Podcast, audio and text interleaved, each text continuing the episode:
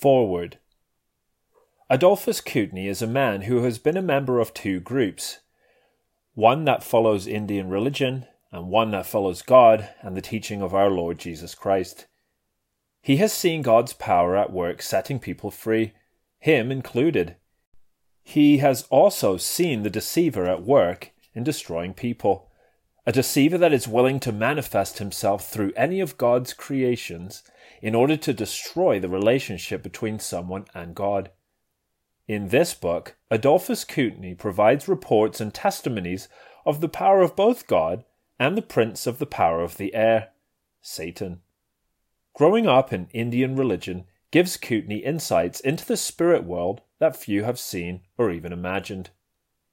Because of this great insight into the working of the spirit world, both God's and Satan's, this book will be of great benefit for many, especially to those who are already in Satan's grasp, and those who seek ways to set Satan's prisoners free.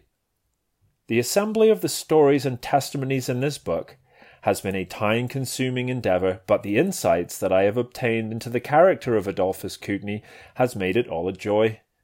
His stories and testimonials provide many glimpses into the ways the enemy's works in our midst. Lest we be caught napping, we must recognize that the schemes of the enemy can ensnare any of us, not just our native brothers and sisters. We all need to heed the messages contained in this book. I applaud Adolphus Kootenai for all the work he has invested in this book. I trust that you will find it interesting and valuable as I have.